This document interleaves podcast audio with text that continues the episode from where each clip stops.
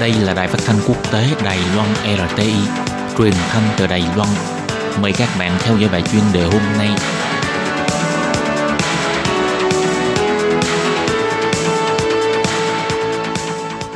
Thúy Anh xin kính chào quý vị và các bạn. Chào mừng các bạn cùng đến với bài chuyên đề ngày hôm nay.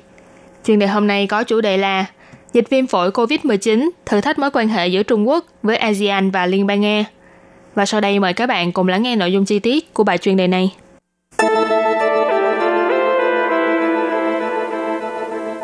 Dịch viêm phổi COVID-19 này đã trở thành đại dịch toàn cầu. Rất nhiều quốc gia đã phải tuyên bố đóng cửa biên giới hoặc hạn chế sự đi lại của người dân nhằm ngăn chặn sự lây lan của dịch bệnh. Việc này cũng đồng thời khiến cho nền kinh tế của các nước bị ảnh hưởng không nhỏ. Ngoài những đòn nặng về kinh tế, mối quan hệ giữa Trung Quốc với các quốc gia Đông Nam Á trong khối ASEAN và với người anh em bàn giao lâu năm Liên bang Nga cũng theo đó mà gặp phải nhiều thử thách. Từ cuối năm 2019, bệnh viêm phổi do chủng virus corona mới, hay còn gọi là COVID-19, bùng phát tại thành phố Vũ Hán của Trung Quốc. Dịch bệnh này nhanh chóng lây lan và hiện tại đã xâm nhập hơn 150 quốc gia trên thế giới. Nhằm ngăn chặn sự tiếp tục lan rộng của dịch bệnh, các nước lần lượt đưa ra chính sách hạn chế sự lưu động của dòng người, cấm người dân từ những vùng dịch nghiêm trọng nhập cảnh, hoặc yêu cầu hành khách sau khi nhập cảnh phải lập tức tự cách ly. Với những biện pháp cấm du lịch và phong tỏa biên giới như thế, ngành du lịch ở nhiều quốc gia Đông Nam Á vốn dựa vào nguồn khách du lịch Trung Quốc dồi dào hàng năm, đột nhiên điêu đứng vì khách Trung Quốc không còn đến nữa, du khách các nước cũng vơi đi khá nhiều. Những năm gần đây, vốn đầu tư của Trung Quốc không ngừng đổ vào các nước Đông Nam Á. Thế nhưng khi dịch bệnh hoành hành, Trung Quốc tự lo cho bản thân mình còn chưa xong, khó mà quán xuyến đến những mối đầu tư ở nước ngoài. Vì thế một số quốc gia có nền kinh tế lạc hậu hơn lập tức xuất hiện cảnh thiếu vốn để xoay sở và vận hành. Điển hình như Campuchia, do thiếu vốn đầu tư vào nguyên vật liệu mà hơn 200 công xưởng bị buộc phải tạm ngừng sản xuất, ảnh hưởng đến kế sinh nhai của hơn 100.000 công nhân ngành dệt may ở nước này. Không chỉ khiến cho mọi hoạt động đối ngoại của Trung Quốc bị đình trệ, mà đến cả kinh tế của các nước Đông Nam Á có mối quan hệ mật thiết với Trung Quốc cũng vì thế mà chịu ảnh hưởng nặng nề. Mặt khác, cơn đại dịch này cũng có thể sẽ khiến cho Trung Quốc thiếu hụt vốn đầu tư, từ đó kéo theo những hệ quả tiêu cực trong mặt đầu tư nước ngoài, đặc biệt là trong sáng kiến mang tính chiến lược như chính sách một vành đai một con đường mà Trung Quốc vẫn luôn tự hào. Một số dự án đầu tư quan trọng rất có thể sẽ bị buộc phải dừng lại, và những động thái vung tiền đầu tư nước ngoài lên đến hàng trăm tỷ USD của Trung Quốc có lẽ sẽ chỉ còn là những tháng ngày huy hoàng trong quá khứ.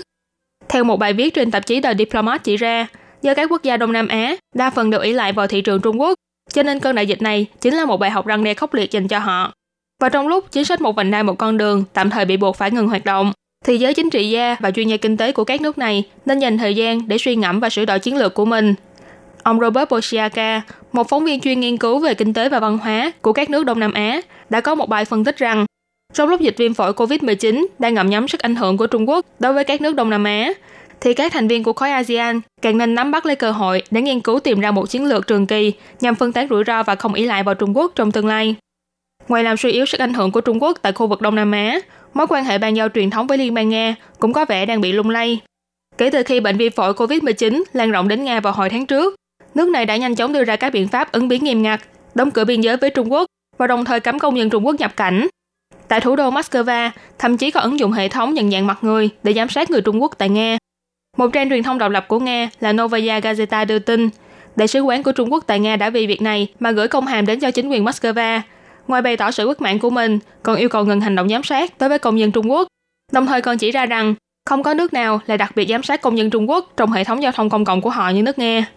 Tạp chí Global Village Space Magazine thì đăng tải, sau khi dịch viêm phổi COVID-19 bùng phát, ở Nga có đến hơn 11.000 người Trung Quốc phải bị giám sát và cách ly. Trong đó còn từng có thông tin cho biết cảnh sát Moscow đã dùng bạo lực trong lúc thi hành công vụ, bắt người Trung Quốc một cách vô cớ và ngược đãi công dân Trung Quốc trong thời gian bị cách ly. Về việc này, một số kênh truyền thông thân với phương Tây của Nga đã hình dung những tranh cãi ngoại giao này là bước thụt lùi trong quan hệ ngoại giao giữa Nga với Trung Quốc. Tuy vậy, trợ lý nghiên cứu tại khoa khoa học xã hội thuộc trường Đại học Giáo dục Hồng Kông, ông Vương Gia Hào thì nhận định, mặc dù hiện tại quan hệ giữa Nga và Trung Quốc đang bị gián đoạn bởi dịch viêm phổi COVID-19, nhưng cũng chưa đủ để làm thay đổi mối quan hệ bạn bè thân thiết giữa Bắc Kinh và Moscow. Ông nhận định rằng, biện pháp hạn chế mà Nga đưa ra là mang tính tạm thời. Chỉ cần Mỹ vẫn là đối thủ chung của Nga và Trung Quốc, thì hai nước này sẽ vẫn bền chặt như cũ.